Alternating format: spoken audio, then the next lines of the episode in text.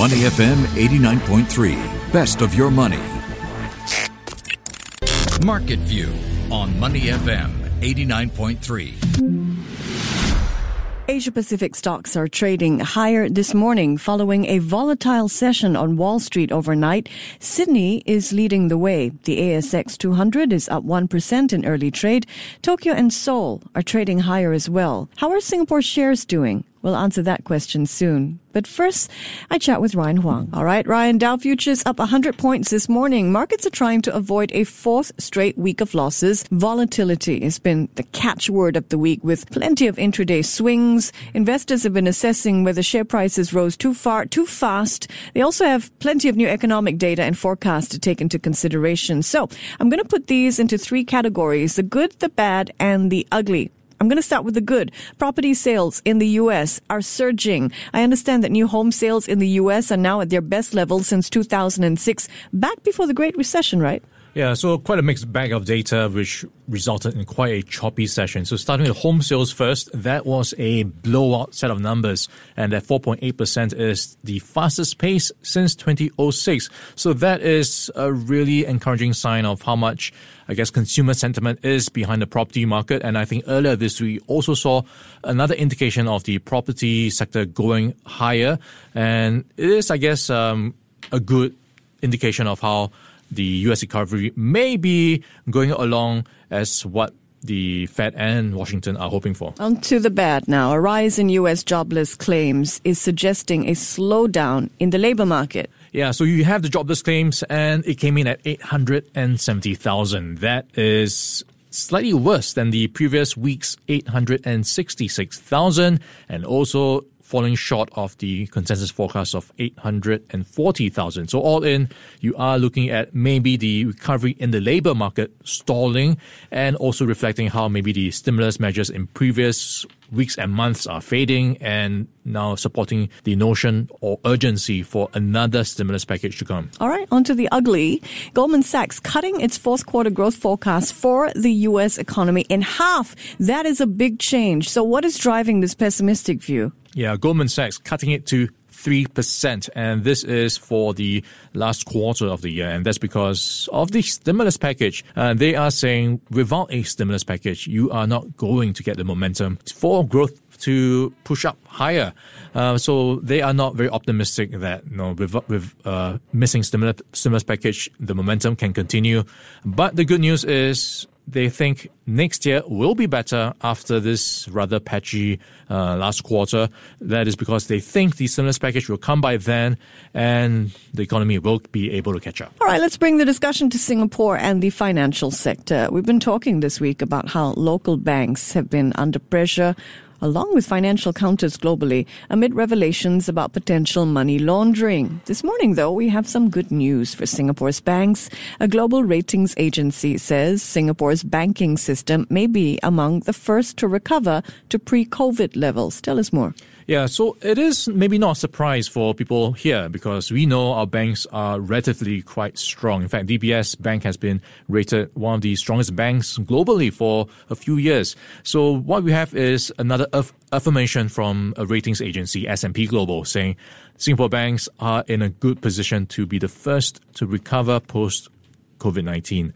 And I think that is testament to the buffers that the Singapore banks have been putting aside, the also exposure, the diversified exposure they have, so they are not too um, prone to any sector sectors downturn, such as oil and gas, and also energy. So they've been trimming that level of bad debt down over the past few quarters. So that is something uh, encouraging for the banking sector here, which has been, mm. of course, facing quite a few headwinds on the dividends front. Absolutely. I don't think we take anything for granted in a post-COVID world as we try to make sense of what that could look like. So Singapore falling into the early exiter category of banking systems, uh, which include China, Canada, Hong Kong, South Korea. On the other hand, banking systems that have been identified as slower to recover to 2019 levels, likely beyond 2023, include India, Mexico, and South Africa. All right. Speaking of banks, HSBC Holdings fell another half percent yesterday to 28.6 Hong Kong dollars a share, its lowest level since early 1990s. And we have a report this morning that even many of its most loyal shareholders are losing faith in the company. Do you think that at these levels, some analysts would say HSBC is a good buy? Well, on the contrary, many observers say the stock is still likely to trade lower. What's going on? Yeah, HSBC is one of those stocks that retirees buy just for the dividends, but in the past few months and year, that has really not worked out well for them. That's because they've cut dividends and they are facing plenty of headwinds. So I'm just going to run through just a few of them. So you have HSBC, of course, in the latest one being linked to the transfers of dubious money linked to criminals. That is putting pressure on the stock market. It's also getting a bit of resistance from China uh, with its participation of the American investigation into Huawei's te- Huawei technologies. And a third one, I guess, is the UK guidance for HSBC to cap its dividends. So that is another reason not to have HSBC in your portfolio. Mm. So all that in, you are looking at a stock down by 54% on the Hang Seng. That is the worst performer on the Hong Kong Stock Exchange this year. In London, is down by around 51%. So HSBC is having a tough time. They're struggling. One more group of stocks to watch from Hong Kong, CK Hutchison Holdings and CK Assets. Now both companies are owned by Hong Kong's richest man, Li Ka-shing, and his elder son, Victor, have spent nearly half a billion dollars since August buying shares of these two firms. We like to track director deals as it's often a very good indicator of where value does or does not lie. So in this case, have other investors followed Li's lead? Yeah, so not even the so-called Superman is getting a magic touch on this one. So typically when he buys something like Warren Buffett, he gets a huge following. But with this purchase, uh, you're talking about CK assets. Its stock is continuing to drift lower, same for CK Hutchison.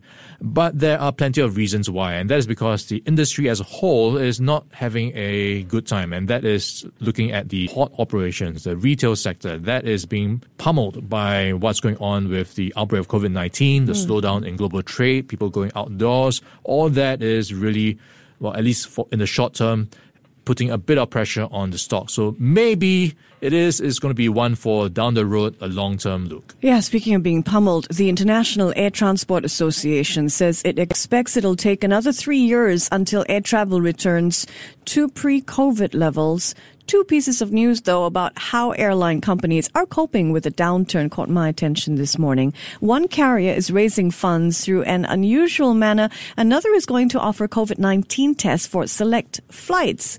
So it's a tale of two airlines. Tell us more. so if you've got some plans for the weekend, maybe this will help, um, or no plans for the weekend, this will help. Qantas is trying to sell everything it can to get it through the pandemic. And this is going to be including its loaded bar cards for $1,000. So it's got all the drinks in. All you have to do is buy it and they'll ship it to you and just have to prepare for a Monday hangover. 10,000 have been sold already. 10,000 pajama sets have been sold oh, already. Oh, yeah, yeah. 1,000 yeah. cards have been sold. So that oh, is only thousand? Uh, something I guess you can add on to the number, Michelle. I don't need 1, that much. Uh, I don't need that much more alcohol in my house. All right. Uh, Qantas has suspended almost all international flights, by the way, until the middle of next year. Its shares are down 45% since January. Shares of United Airlines doing even worse. They're down more than 60% since the start of the year. 914 on the clock. Straits Times Index tumbled more than 1% yesterday, all the way, in fact, to 2450, its lowest level since April. Ryan, is the STI finding support at that level or is it under further pressure this morning? Yeah, with what we have overnight, we saw modest gains on Wall Street across Asia. We are also seeing uh, encouraging signs so far. So that is pretty much on track. We've got STI in the green by 0.5%. 2,463. We talked about the banks earlier on. So all three local banks are in the green right now. We've got DBS leading the way with a gain of 0.5%. Singtel bouncing back from 12 year lows is now up by 0.9%. SGX also continuing its good run after its tie up with in India's uh, national stock exchange is now in the green by 0.2%. All right. Thanks very much, Ryan. Before acting on the information on Money FM, please consider if it's suitable for your own investment objectives, financial situation, and risk tolerance. To listen to more great interviews, download our podcasts at moneyfm893.sg or download the SPH radio app available on Google Play or the App Store.